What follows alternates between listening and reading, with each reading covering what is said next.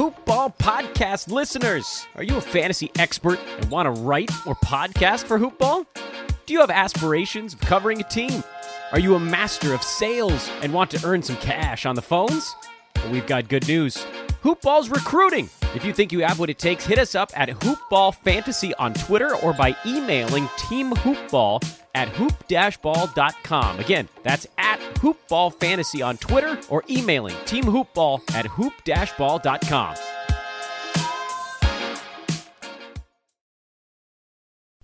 The following is a Hoop Ball presentation.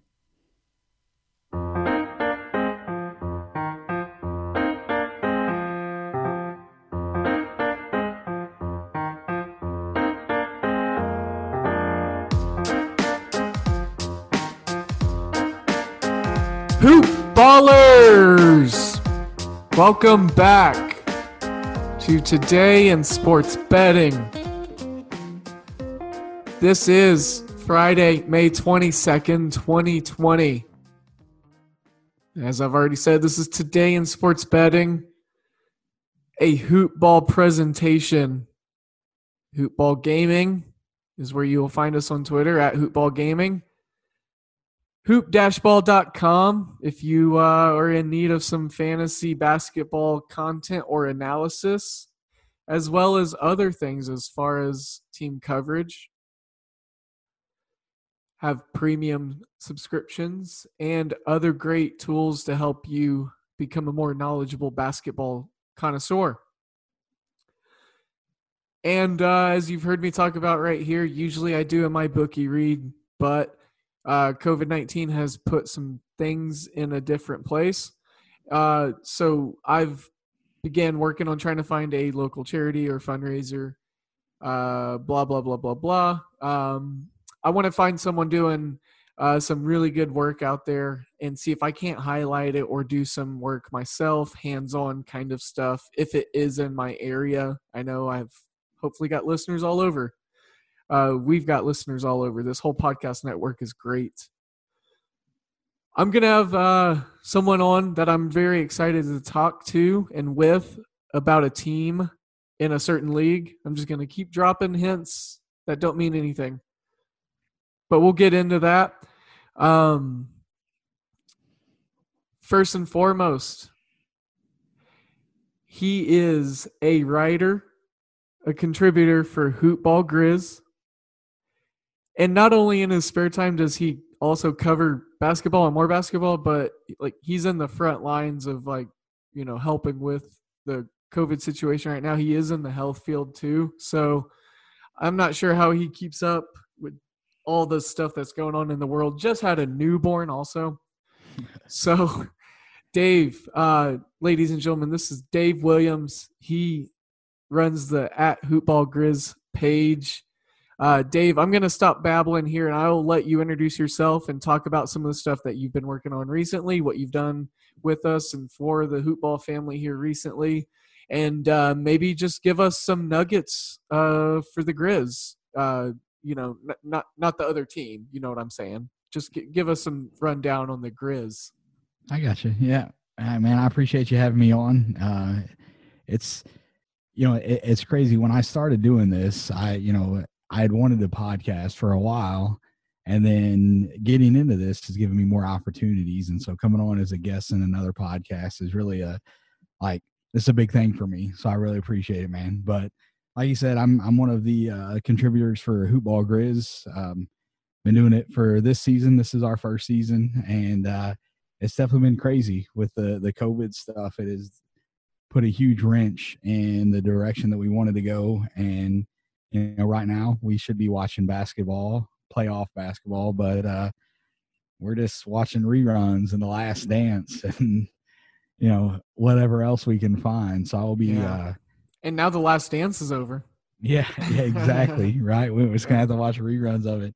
But we did like I did see exciting news today. Apparently the NBA is uh, in Mhm. contact Yep, or yep. In talks with Disney. So maybe Yep. July we get basketball back. I, I don't know. Hey, We'll see. in in a few years, Disney's gonna own the world. I, They're pretty com- much do at this point. At this they? point, yeah, they got their hand in Google, and now they're just uh, making sure the NBA and the NFL's at their mercy. Yeah, I man, like the the whole uh, monopoly law. That's a whole different type of podcast. But Yeah, yeah, yeah. yeah, that's uh, Hey, speaking of Dave, what are you doing uh, in a couple days? Maybe we'll start a, a new podcast or something. on the the monopoly of Disney. yeah, yeah, yeah. Let's get it, man. Yeah. I'm down. I'm Just down. a chronological uh, tree branch breakdown of Disney and how they control all of us. I'm kidding. That's not where I stand with all that, but it would be fun. Uh, Dave, I forgot to mention where folks can find you, and that is at D Will uh, 2111. So t- 2111. 2111. 2111. Yep. D Will 2111. And then also at Hoopball Grizz, which is where the Hoopball page is uh, located on Twitter. Um, there was something I saw in your bio that kind of caught my attention, and that's just because I've been a video game nut for as long as I can remember, as long as being a sports nut, you know, like four or five years old. Mhm. Um, I saw that like you've dabbled within the NBA and MLB esports uh, arena. Would you elaborate a little a little bit or Yeah, I mean, I didn't really do any type of coverage for Okay, okay. for MLB or or esports, but I, I just enjoy it. You know, there's there's guys, and and I can't maybe maybe it was Cowherd. There there was somebody that's like, if you put me covering this stuff, I'm just gonna jab my eyes out with pencils and the. but I, I enjoy it, man. I've Yeah. I grew up playing video games. Like I remember when I was super young, watching my brother play Mike Tyson's Punch Out oh yeah, you know, and Yeah. then, uh, you know, I was like, I love the company Blizzard. I don't know if you know. Oh, yeah. Blizzard, but you know, Yeah. so that's Like, another played- podcast. yeah, like I played pretty much all of their games, and so I, I enjoy watching that and just watching Sure. because because I've played the game. I understand the skill that these guys have to have to execute the things that they're executing. So it's Right. um, you know, it was never a coverage thing. Not that I wouldn't, I definitely would, but I just haven't uh, haven't had that opportunity. Gotcha, So- gotcha, gotcha, gotcha. It, it, just enjoy it, man. Yeah, no, I, I, I am definitely uh, in the same canoe right there along with you. I have been playing so much Madden lately, a lot more than I have in the last multiple years, just because I think Madden 20 has been one of the better Maddens that's come out in the last few years. And uh, the Madden Cup and the championship was actually just on. And I used to watch the Madden Bowl and all that stuff whenever I was, you know, in elementary and middle school. So it was kind of cool to see that it was revitalized. Uh, Madden been kind of falling off for a little bit now, but uh, with that being said, you know, I wanted to um, transition into some questions that I had that were, you know, stemmed from some intense curiosity. The Grizzlies, as we've talked about off, you know, camera here a little bit, I, I've always kind of really appreciated and liked the Grizzlies. They've always been, um, you know, and I, I, I was just talking with Lyle about the Pelicans, another Southwest Division team, and I think it's a really awesome thing that um, we have two great um, coverers for uh, these two teams in the Southwest Division. It's a unique division, and so I wanted to kind of figure out how you covering the Grizz was conceived. Like how what how did that come about? And we're uh you you talked about some fan or uh some some players that you were a fan of growing up or uh in your young adulthood, but were you always a fan of the Grizz or um No, you know, you know, you're you're pretty close to that area though, right? right. So it's the Grizzlies are are the local team for me, and Yeah. so I I had always kind of when I you know they hadn't always been you know they started in Vancouver then moved down, but since they've been in Memphis, um you know I remember my first game down there they were playing in the Pyramid, Mm. and if you sat anywhere outside of the lower bowl in the pyramid, it was awful. Like you did not want to sit in the upper deck in the pyramid because going back up the stairs, it felt like if the if the wind blew too hard, you were going to fly out onto the court. That's like it was steep and awful and the worst thing ever. But it was so my first game down there. Um, it was the the Grizzlies and the Dallas Mavericks with Hey, that's Shawn my team. Bradley, Michael Shawn Finley. Bradley. You know, uh Josh so- Howard. Josh Howard. so it was Eric you know, yeah watching those guys get going down and and it was crazy because you don't appreciate how big these are. like not appre- you don't understand how big these guys are until you get there and so we were setting like just off of the tunnel where the players came out Wow. and the first guy that i see when we get down to our seats is shawn bradley and he's like standing there flat-footed grabbing the rim and i'm like Seven six. Dude, it I he looked like something from the circus. He was so freaking big, man. And then on TV, compared to these other guys that are all ripped and chiseled, he looks like bones. Uh huh. And then you get there and he wasn't really all that small. Like, you know, seven six, he looked small compared to these other guys that are muscled up. But, you know, he, he was muscled up too, just he wasn't like as thick as the other guys. But Well, he was stretched out a little more. It was uh, it wasn't as dense. Uh, yeah, that didn't stop Vince Carter from jumping over him. That's for dang sure. Right. Yeah, definitely didn't. So, but yeah, so I just kind of, you know, I would keep up with them a little bit here and there, but you know, I I enjoyed certain players. So like for me, Charles Barkley, um, I'm I was never a um, like a hipster, like jump on the bandwagon because everybody else does.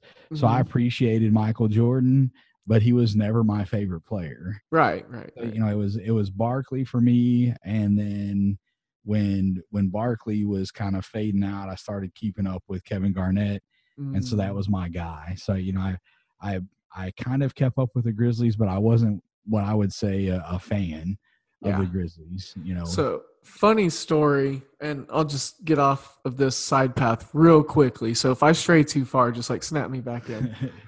Uh, so growing up, I had this Latrell Sprewell, uh, Sprewell um, bobblehead, and it was when he played with uh, Minnesota, and it came with his player card. My dad came across it and he gave it to me or whatever because he was like, "Hey, sports, basketball. My son likes that stuff, I think." And so uh, I actually started paying more attention to Kevin Garnett because of Latrell Sprewell and Sam Cassell. Sam Cassell was on those early teams also. Uh, Wally Szczerbiak. Those were some really, really fun teams. And uh, I think just collectively that team kind of captivated me. And then uh, as the age and the years went on, you saw the greatness of KG and you Mhm. realized that he definitely was the adhesive component for those Timberwolves teams because you saw it in Boston as a much older player, and it was Yeah. just so phenomenal.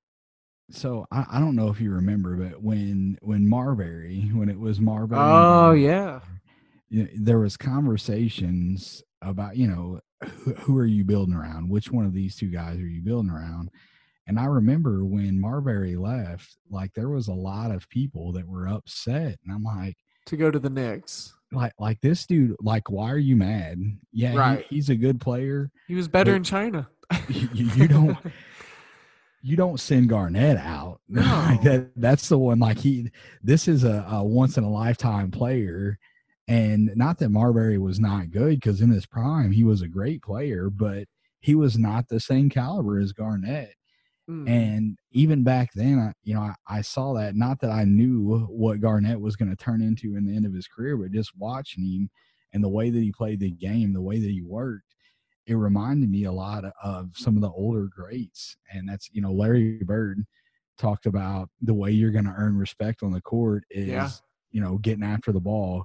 You're you're on the floor after the ball. You're hustling back on the, you know, doing the extra stuff. That's how you're going to get the respect. And Garnett, throughout his career, he always done that stuff. And so I saw that, and it's I loved watching him. And you know, Jaren Jackson when he first came up, Garnett was working with him in Memphis, and I'm like, please, please let me run into Garnett somewhere like yeah, but you know, I never got to run into Garnett anywhere in Memphis. But you know, Right. I, I was like, I like Jaren Jackson, and so the fact that he was working with my one of my all time favorite players, like that was just man, just injected into my veins. I will take it all day long.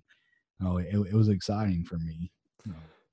Yeah, it would be for me as well. Some of those early 2000s players just really stuck out. Some of those guys that had some really prolific uh, careers in the 90s that kind of just extended into the to the, uh, 2000s to the 2010s and so forth. It, um, there was a rare breed in there for that like 15 year uh, because like think about it, those guys were the predecessors of all that greatness from the 90s and the Jordan and Ewing and Barkley and uh, Stockton and Malone and Payton and Kemp era. You know, it's like Yeah, yeah. how many uh, comparisons do you have to hear before you know you're you're just kind of like, do you even want to play basketball anymore? Or you, you know, so kudos to the guys like Garnett, uh, Kobe, rest in peace, and um, you know, just some of the more dynamic talents. You know, even the guys like Vince Carter, the explosive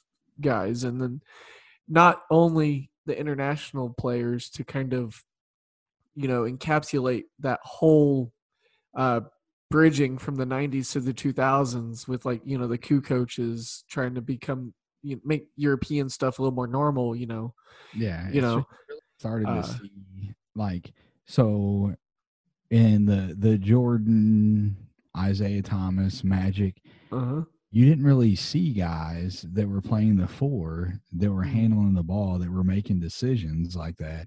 And then you know the, these guys in the the late '90s, early 2000s, and transitioning, you really started to see the game change as far as okay, it's not, you know, you don't have to have a John Stockton on your team. If you have a decent point guard and a four that can make good decisions, then Yeah. you know you can you can trust him with the ball. and a trustworthy three Yeah.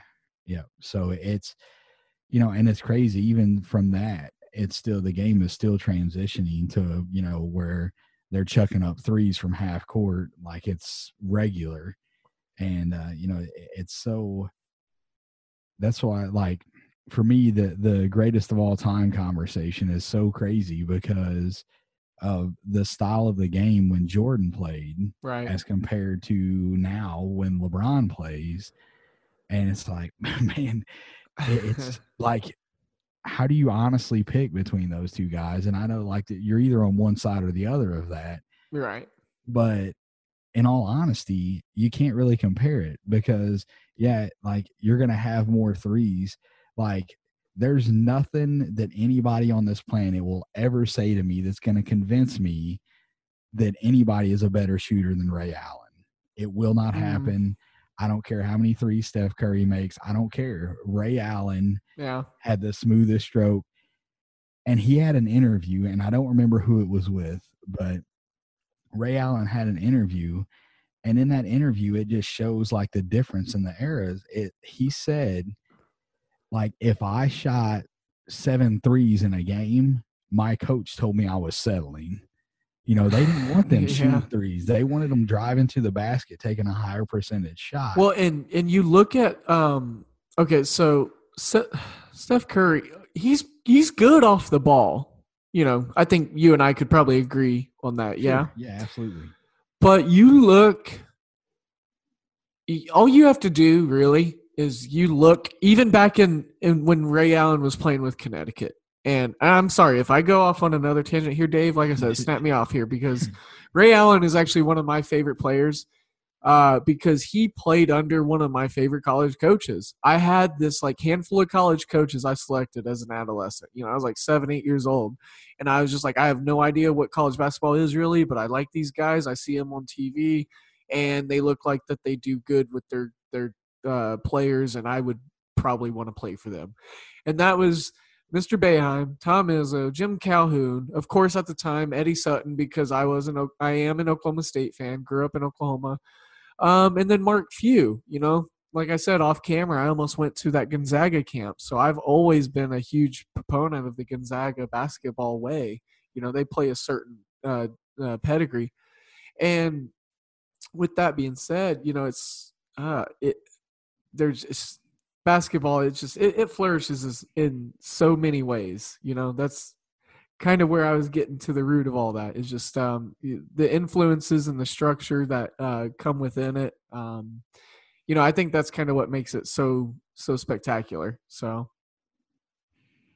and so I'll get back. Like we went way off track there, but I get like you did ask me a question about like how did I come to to start covering the Grizzlies? Yeah, yeah. And and it's really it's a funny story, and, and I've told the story on my podcast, but um been doing fantasy basketball for a while now and I, I discovered dan's podcast just searching one day so i started listening to his podcast and i'm like okay you know i, I enjoyed it like listening to him he great guest so he was mentioning about team coverage so i go to the website i'm looking around trying to find grizzlies coverage i just tweeted it dan hey dan where's the grizzlies coverage and he just kind of threw a joke, he's like, "Well, I don't have anybody, but you can cover them if you're interested." And so I sent him a, a DM, and we just kind of talked back and forth for a little while, and it just went from there. You know, I I I said previously I I wanted to do a podcast, and I didn't really know. Like I talked with a buddy of mine about maybe doing something with the esports, but you know, I, I, like esports, but basketball is where it's at for me. Like that's just right. number one. So when when this opportunity came up, man, I was super excited. And mm-hmm. Dan was like, "Hey, man, you know, just record with a you know little cheap headset microphone and just see if this is something that you're going to want to do." Like I know that I want to do this, so I'm going to get equipment because I'm going to put the work in if I'm not good enough, it's not going to be because my sound quality sucks. Right, right, right. It's going to be because I just didn't have what it takes. And uh, th- that's it. It was just a, a, Twitter thing. I was like, hey, I don't see any Grizzlies coverage. And he uh, throws it out there. Hey, if you want to cover them, here you go. And it was a lot of recording like a partial episode and him saying, okay, this is good, this is good, this is awful, fix that. and then, then, you go back and you do it again. And he's like, okay, you improve this, but now you need to work on this.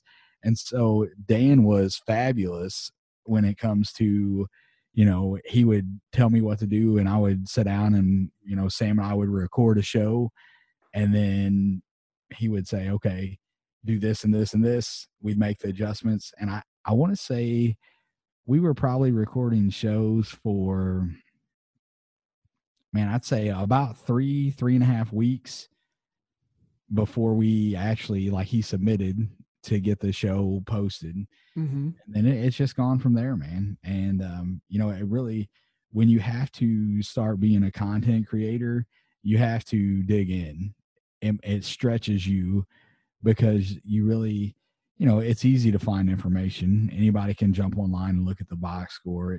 I think that the little bit of extra stuff that you do really kind of pushes you over the edge. So the extra work mm. that you do, and, and, I'm sure that you can attest to that for you know the the uh, the hoopball gaming podcast. You know, like when, when you're going through and, and you're deciding what lines, you know, you got to look at everything. You know, especially if you're like, hey, this is my this is my pick for the day. If I'm going to place one bet, this is what it's going to be you know, you're not just pulling that out of thin air. I wouldn't think anyway. Like oh no, no, you're, digging in.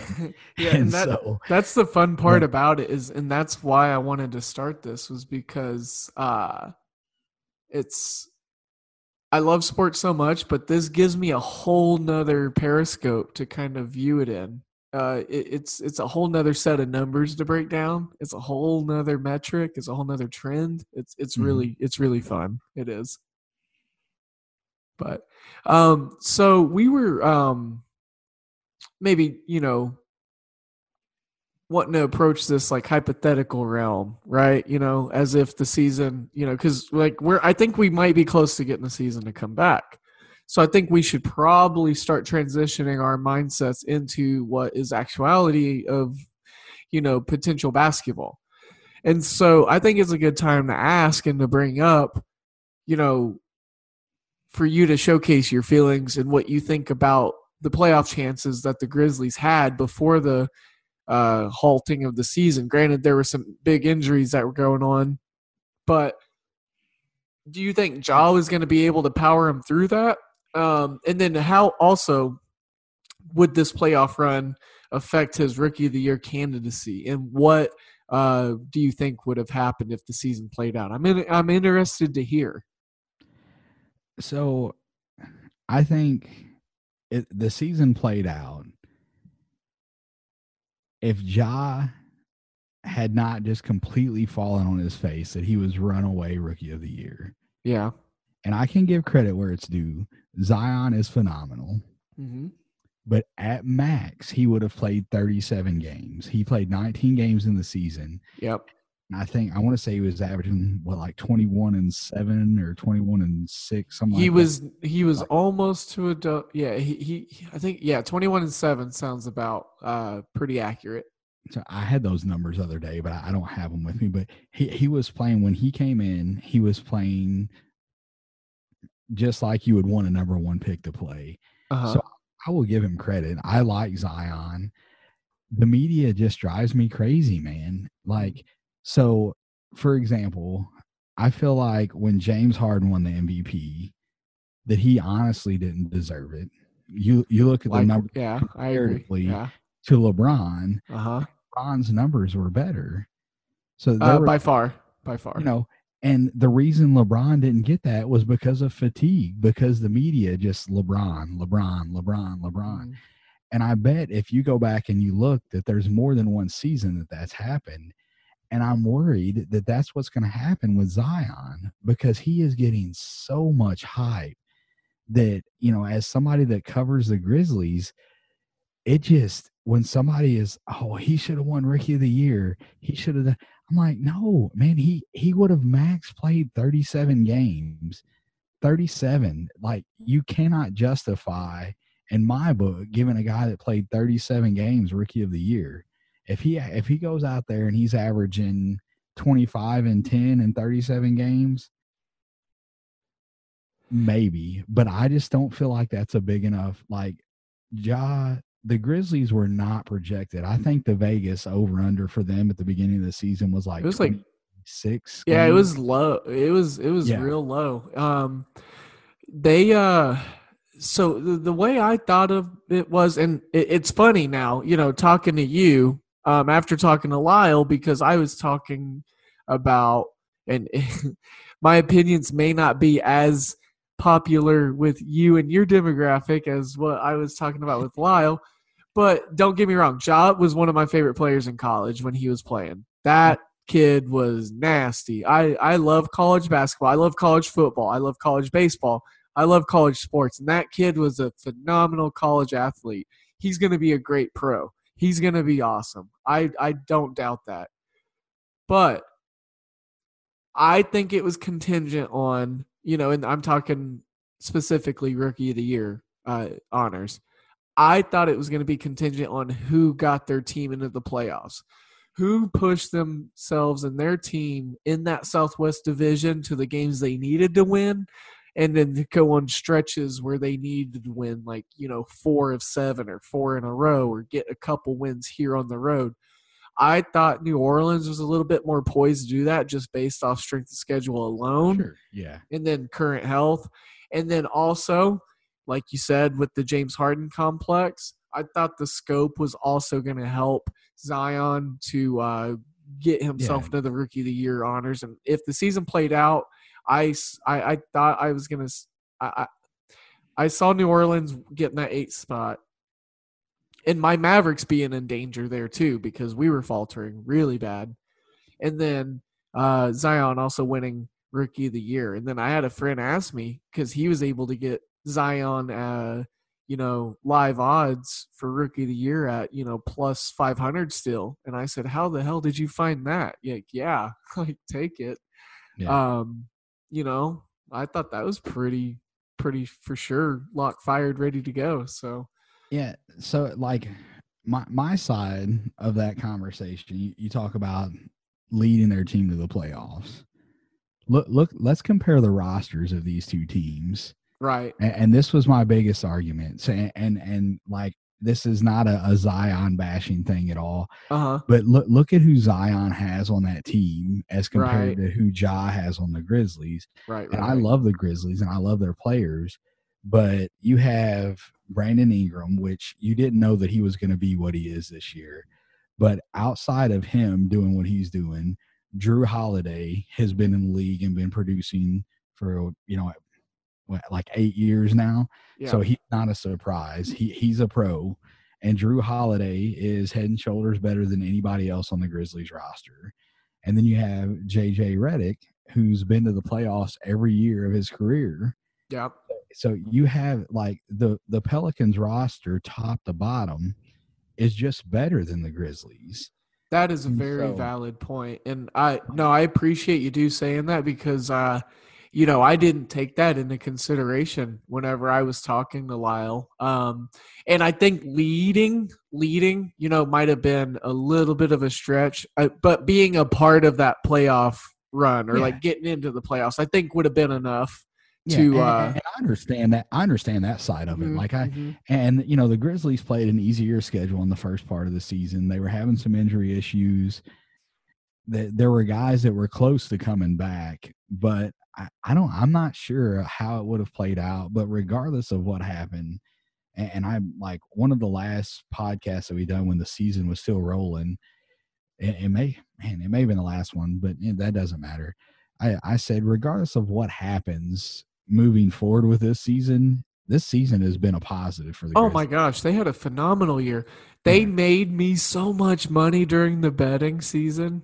oh, it was so great. We, uh, Ira, you know, one of the other hosts here, it, him and I, we had many a days where we just hoot and hollered about the Memphis Grizzlies. They, that that win streak they went on, Mhm. and you know they were still catching points in that win streak. And it, oh man, it was uh, it was just easy calls for like a couple week period, you know, for the Grizzlies games, and um, even the in games, you know, the live betting because you knew how they were going to finish, you knew who they how they were going to play. You saw their rotations, you saw how they utilized their team. They were consistent. Uh, they they it was seamless from the road to home Mhm. and uh, when they were clicking and that uh, you know the right before all star break those 10 games 15 games before all star break Yeah. uh, if you were listening that that that was an easy way to uh, make some money off of the grizzlies man, it, it was Jenkins got so much crap about his rotation early when they were not winning early. He got so much crap about his rotations, and you know he's a young coach, Yeah. and you know first year in Memphis, everybody's going to over critique him, obviously. But it, it was to to watch. You know, we went to opening night. Sam and I went down to opening night, and we watched them play against a Chicago team. And I'm like, man, they're not going to win 15 games this year. This looks yeah yeah awful. This looks terrible. Because when we done the the preview of the season, Sam's like, they're winning 35 games, and I'm like, they won 33 with Conley and Gasol. You're out of your damn. Oh, sorry, you're out of your mind. yeah Like there, there's there's no way, man. And so it, it is like j- just a transition to, to watch them from the, the first few games that we went to to where they were at when the season got shut down. It, it was it was great, man. And and the team is young. very young the coaching's young too I, Yeah. if you look up and down that coaching staff, I don't think there are, you know, any of those big time veteran pieces that you see on some of these younger staffs from time to time. Uh, what I really liked though is how that first year coach handled the Iguodala and Josh Jackson situation all at the same Mhm. time, and got him to roll the way he did. It was the so the Iguodala thing. I was fine with that because I didn't. Want, Yeah, I didn't want toxic in the locker Right, in the yeah. locker room. it was better Uh, for you guys to keep him out of there for sure. Yeah, like he could have helped. You know, uh, a guy like that definitely 100% could have helped this team because of his experience, but he had to want to help, and he wasn't interested. Right. You know, like when when it was all going down, I'm like, oh, you know, that that's a clown move, and and kind of, you know, ticked off about it. But I understand it. You know, at that point in his career, he wasn't interested in working with the rebuild team because of where they were were projected at the beginning of the year. he never would have thought that they were where they are now. And so it's uh he, he really did do a good job. The Josh Jackson thing, he was raking in in the G League, man. Yeah. And I'm like, when when are they calling him up? You know, Grayson Allen goes down and it's just like injury. And I'm like, okay, they're calling him up. And then you see it's like 25 and 10, 20 and 18, 25 and 10, 33 and 11. And it's like, okay, this dude is, he's obviously too good to be that. Like, right. Right. He's tearing these guys apart. He can contribute. And it, it, it was just, uh, where are you going to put him on the roster? I think more than anything. And, you know, then injuries just happened. They kept happening. And so he did get the call up and then he produced. And I was not, um, you know, I, I'm trying to, I talked to Anthony saying off and on on Twitter, and he was a very big supporter of of Josh Jackson early on, and I was not because of all the stuff that went down with him in Phoenix. I'm like, he didn't really do anything that impressed me in Phoenix. yeah. I realize with him being a top four pick, he's got talent and he has potential. But just because you have those things, there's plenty of first round draft picks that never pan out. There's plenty of top four draft picks that didn't Yeah. pan. And Yeah. you know, stemming back to the KU days, you know, and me being in Kansas City, as I've said many a times before, so I'm, I'm sure you guys are all annoyed by it now, but uh, you know, I I saw a lot of it here. Um, you know, especially working in the industry of you know bar and sports work. It's just uh, uh, you know, everyone really liked him here, and they were hooting and hollering about him and praising his athleticism and his like shot making and i you know didn't really see it through conference play and then i didn't really see it in the tournament and didn't see it in the march madness tournament. He got drafted four overall. I still didn't really see it. So uh with that being said the type of prospect he was out of high school i'm bummed i didn't see it all those times. So i hope i can see it um, with the Grizzlies because honestly, I think it's a good fit for him. I really do. There was just that logjam of positional depth in them Sure. trying to figure out what to do with Grayson Allen. They also spent a little bit of draft capital on uh, what who was it? Uh, Watanabe. Um, I mean, so they still have him that they're developing. So Mhm. Yeah, and and that's you know you have multiple guys on this roster that can play multiple positions, and you know especially the the NBA is kind of transitioned to where there's not necessarily like you have a starting five, but it's not like point guard, shooting guard, small forward, power forward, center anymore. Right, it's just like okay he, here are my five guys. And you you know for some teams you have the traditional setup but there's a lot more positionless basketball. And so having those guys like grayson deanthony melton dillon brooks josh jackson those guys that can play and guard multiple positions th- th- there's a lot there and that's i don't know Josh never like in all of the interviews and everything that I've watched with him, he's never indicated that he was upset with the way that process went down. yeah, But I just wonder if the way that went down is going to affect him staying in Memphis or not. Um, I don't, uh, you know, I would love for him to stick around, but then, you know, on the same hand, it's like, okay, where where's everybody going to fit in? Because you, you look at the the roster and you know John Konchar has been a two way player yeah, and they they like him and what he's doing. And I'm not saying that I take John Konchar over Josh Jackson. sure. I think he's probably a year behind. Yeah, you, you look at salary Mm-hmm. and realistically, all right, you can't keep everybody. And we like John Konchar, the way he fits the system, how hard he works, and the stuff that he does. Do we keep a guy like him around, knowing that we're going to be able to keep him around because he's not going to be a big contract? To where if Josh Jackson does pan out, are we going to be able to afford to keep him? And, you know, not to mention the draft cap. I'd still think there's draft capital in Josh Jackson. Uh, you know, like a team. Honestly, I could see like Miami, uh, maybe Philadelphia, Boston. I could see him really getting in a real nice position on an Eastern Conference team that needs a little bit more wing help. Mm-hmm. But I I think you could even get like two draft picks out of the kid if that's the route that they do choose to take. And that's you know this front office has done a fantastic job, uh, just piling up assets. If you look at how Oklahoma City, Mm. Oklahoma City's a small market team. They were competitive. They never won a championship, but they were competitive because they drafted well. So well. And, and that They that's what you drafted James. Harden. They Yeah. drafted Kevin Durant. Well, no, the, the Supersonics was- drafted Kevin yeah. Durant. but you know, it was that franchise. So you know, Yeah, Russ and Steven Adams. Collison. you know, there there was a lot of guys there that they brought you know they brought them up. They brought them in. They groomed them and you know i mean like kevin kevin durant i remember in that draft. And you know you, he's not here to verify but one of my buddies can verify that when they took greg oden at number one i'm like Mm, they're stupid. Yep. kevin durant is going to be way better than him. Well, and Lamarcus Aldridge was also in that draft too.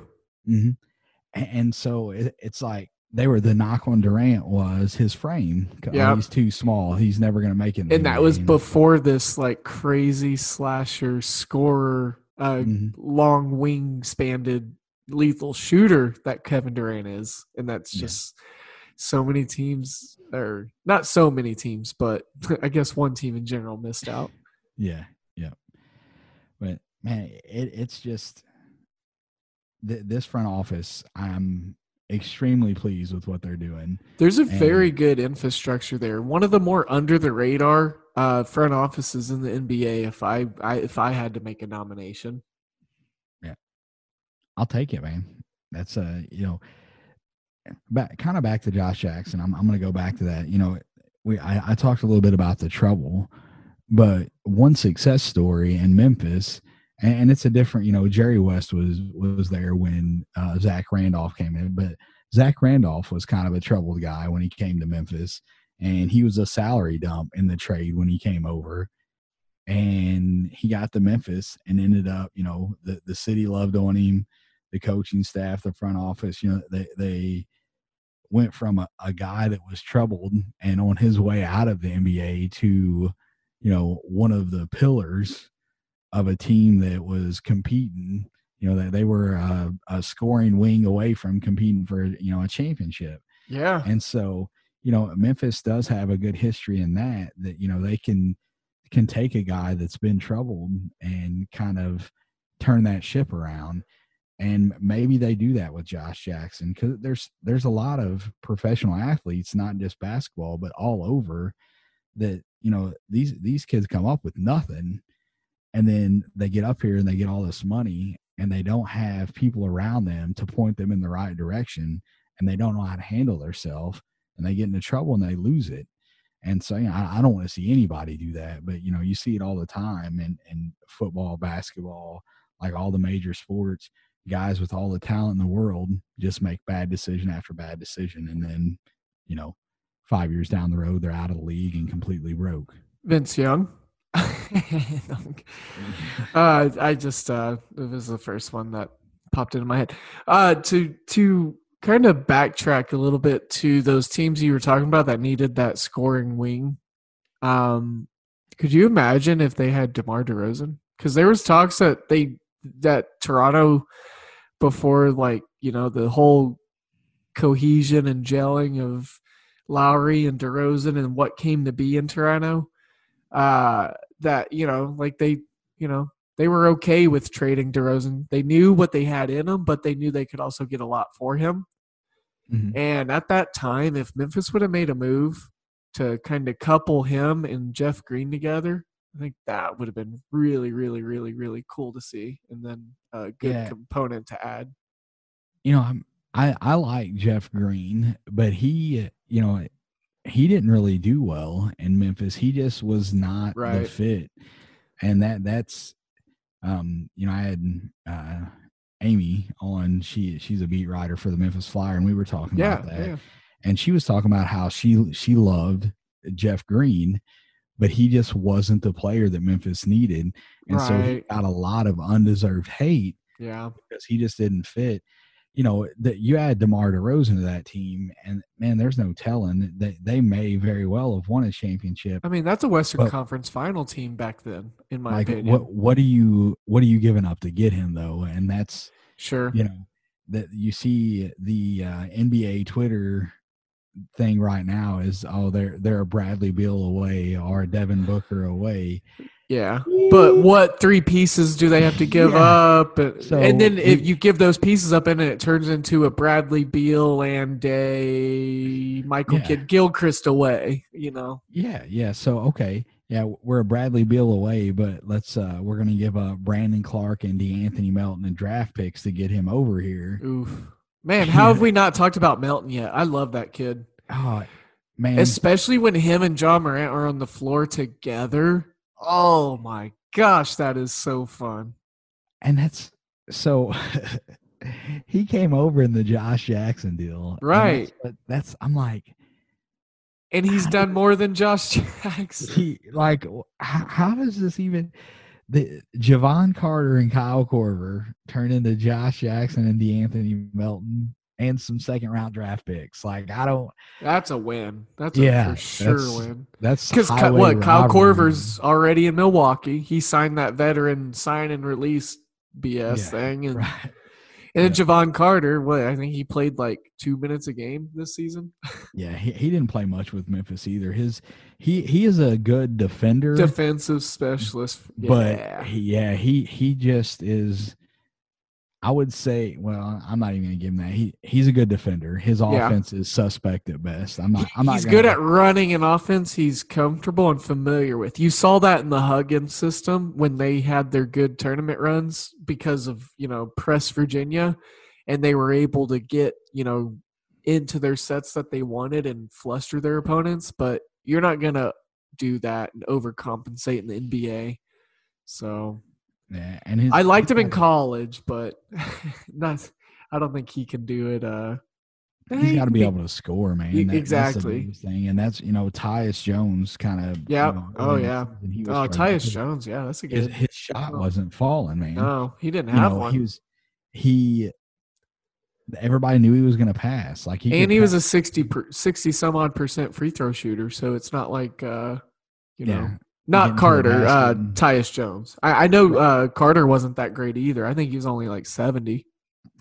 and and that drive okay i'm i'm gonna get on a soapbox here I I've done never- it twice, so you go for i'll it. never in my life understand how a guard makes it to the nba and can't shoot free throws like i'm i'm a short fat white guy that's hadn't played basketball in forever but when i played high school basketball you were not leaving practice until you made eight out of ten free throws Oh yeah, 80%, 75%. I mean, Yeah. And so I'm like, how, how do you get there? How do you get to the NBA and you can't make free throws?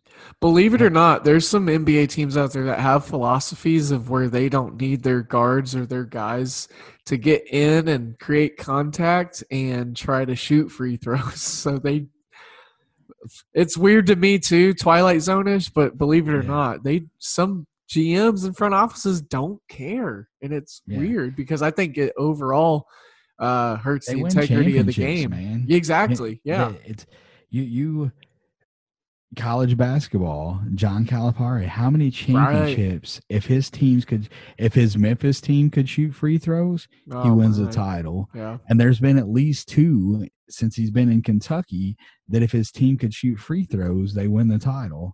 Yeah. and, and that's you know that's just one one example like i know that memphis lost a game this year that they missed Mm.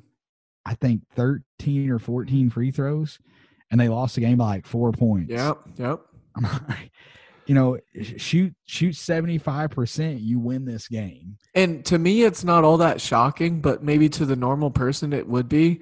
But if you mm-hmm. go through an NBA box score and you look at the amount of free throws that are missed and how how that equates to how you could have won that game if you would have only hit like two, three, four, Mhm. five more of those free free throws. They're free free throws.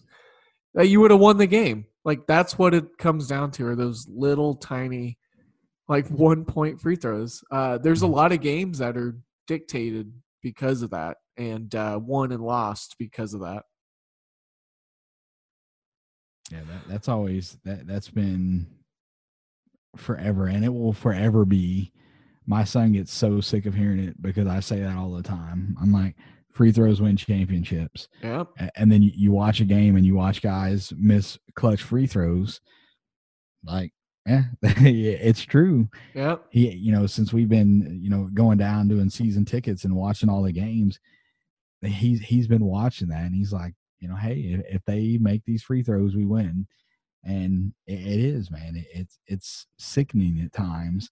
You know, when it when it's when it happens and your team wins because the other team doesn't make free throws, it's great. But when Yeah. it's your team, ah, what, what's going Mm. on? So Hey, I play pickup ball, or I did before COVID. I, I I play a good deal of pickup ball, and if I don't make my free throws, I don't get on the court and I don't get to play. So you best believe I'm gonna roll one free throw in at the beginning when we're picking teams, because I'm Mhm. not gonna. I don't want to sit for a game or two to get on the court and play. I'm gonna make my free throws, mhm. and that is how it is in, or how it should be in college in the NBA. If you don't make your free throws, you don't play as much. You know.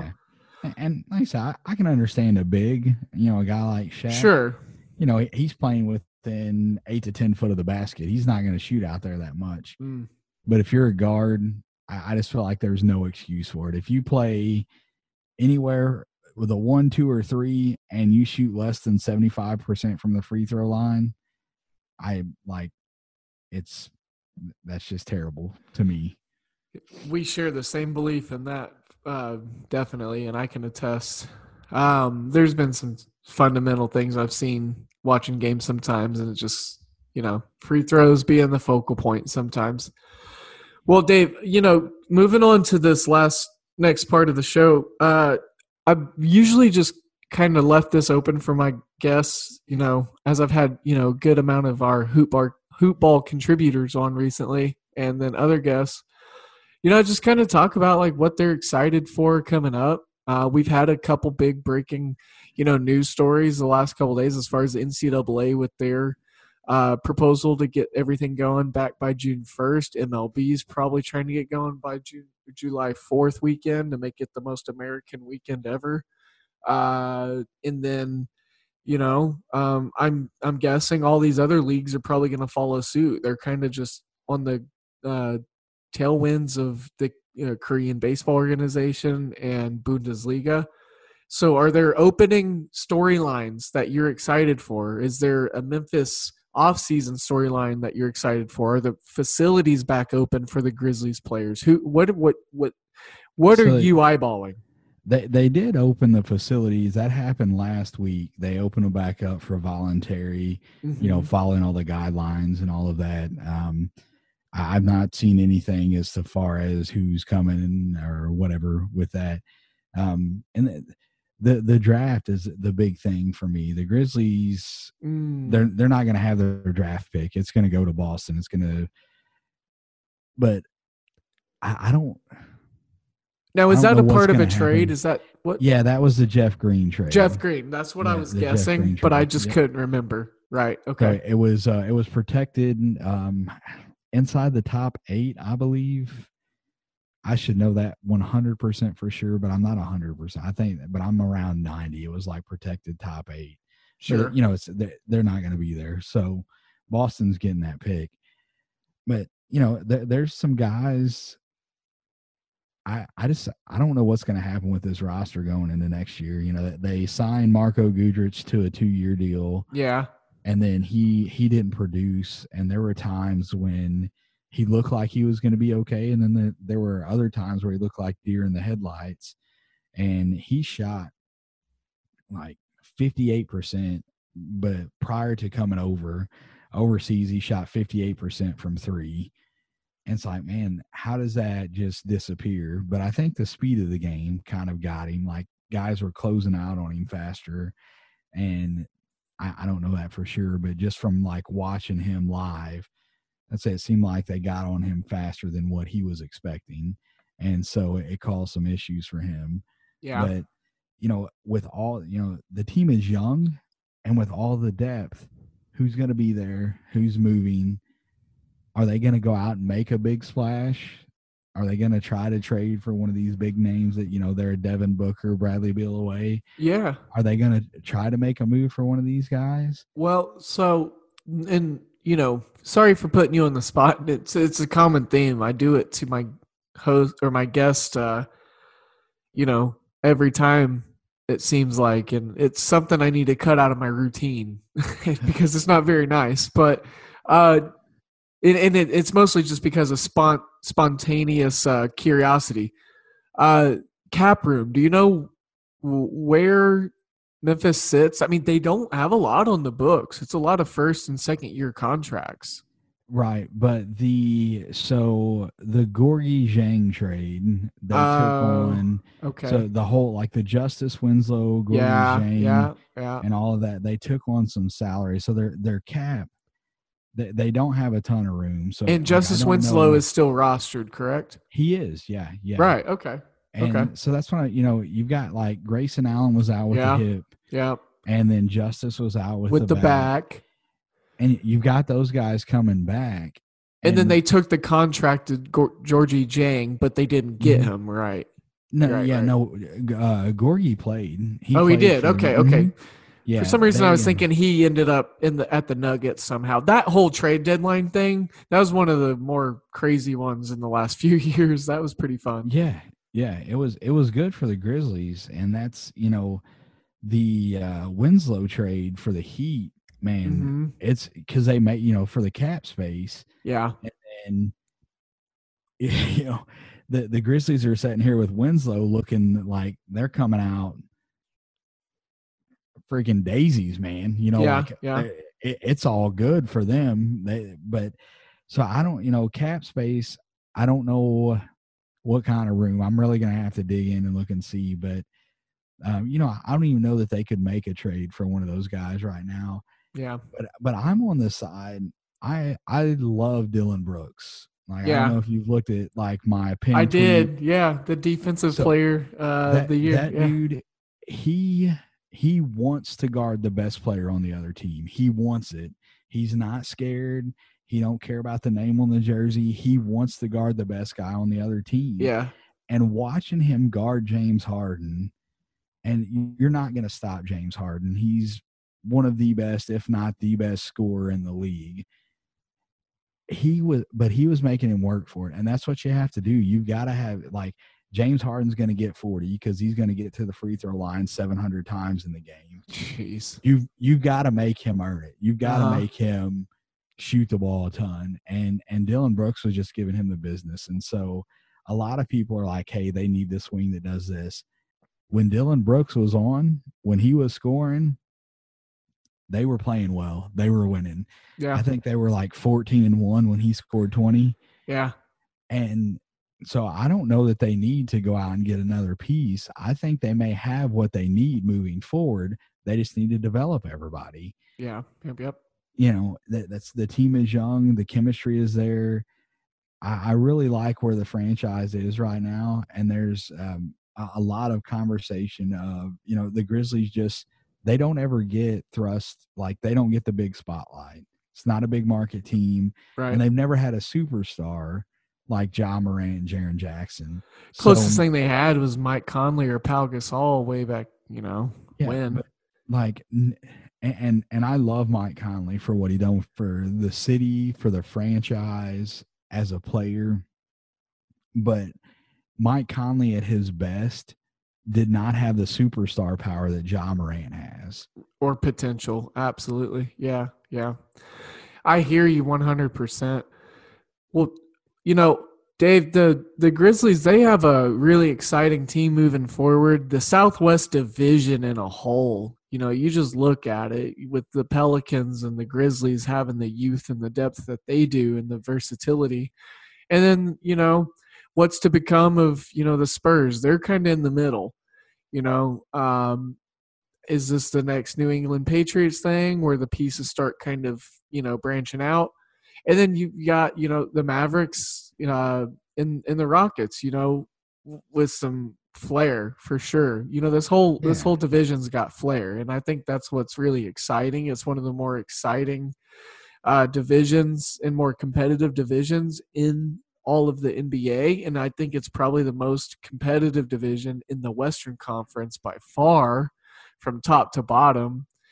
Um, you know, it, it's just a. Uh, I, in divisions, you try to build your team to beat the other teams in your division. You can see this uh, similarities and this, uh, uh, you know, the total parallelism of team building from, uh, you know, New Orleans and uh, and the Grizzlies, and then you know the Spurs, and it, it, it's pretty neat to see how how all the construction comes about. Yeah. And uh, it, it, yeah, I'm excited to see what happens if we return to the season or if we start.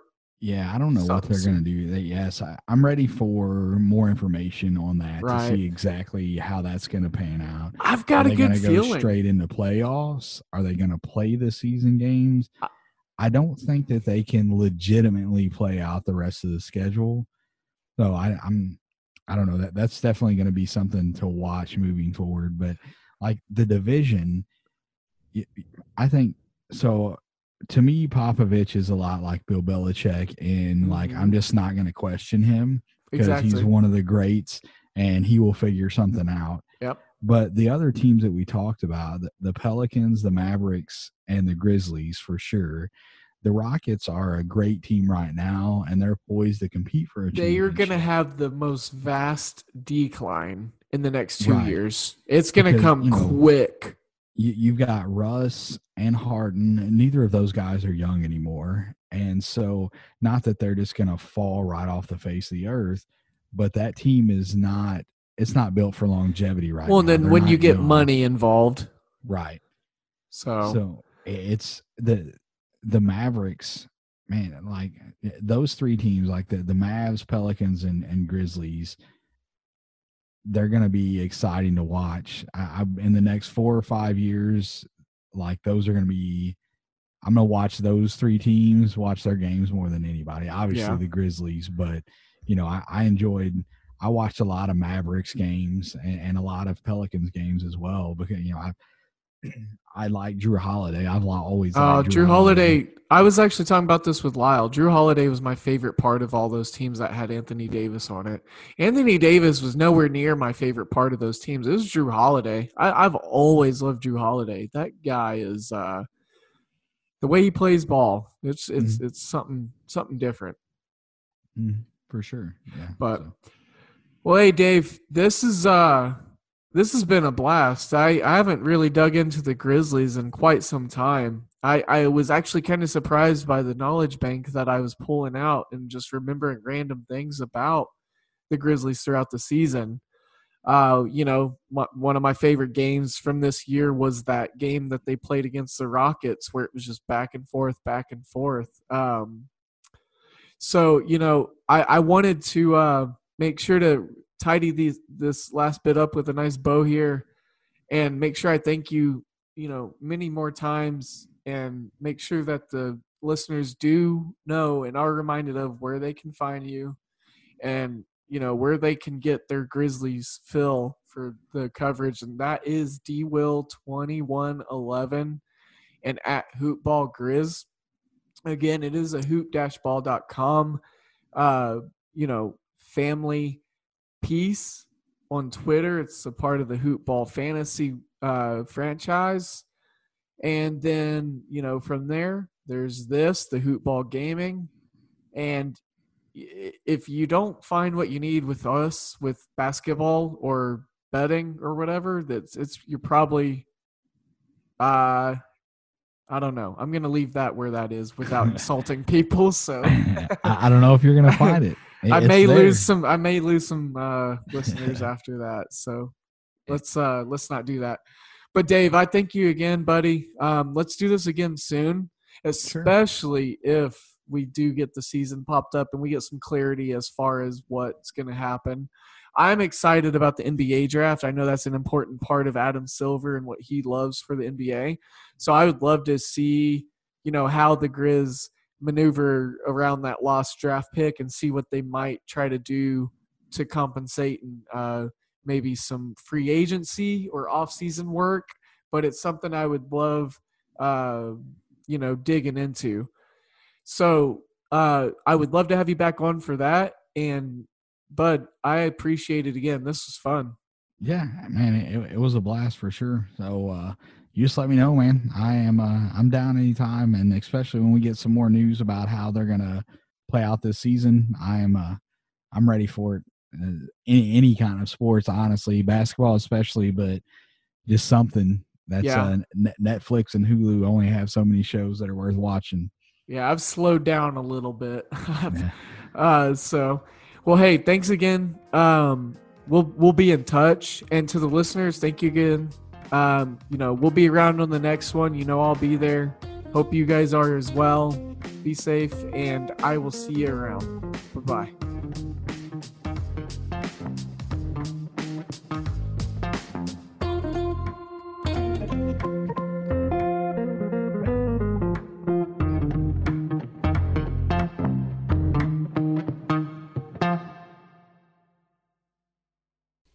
This has been a Hoop Ball presentation.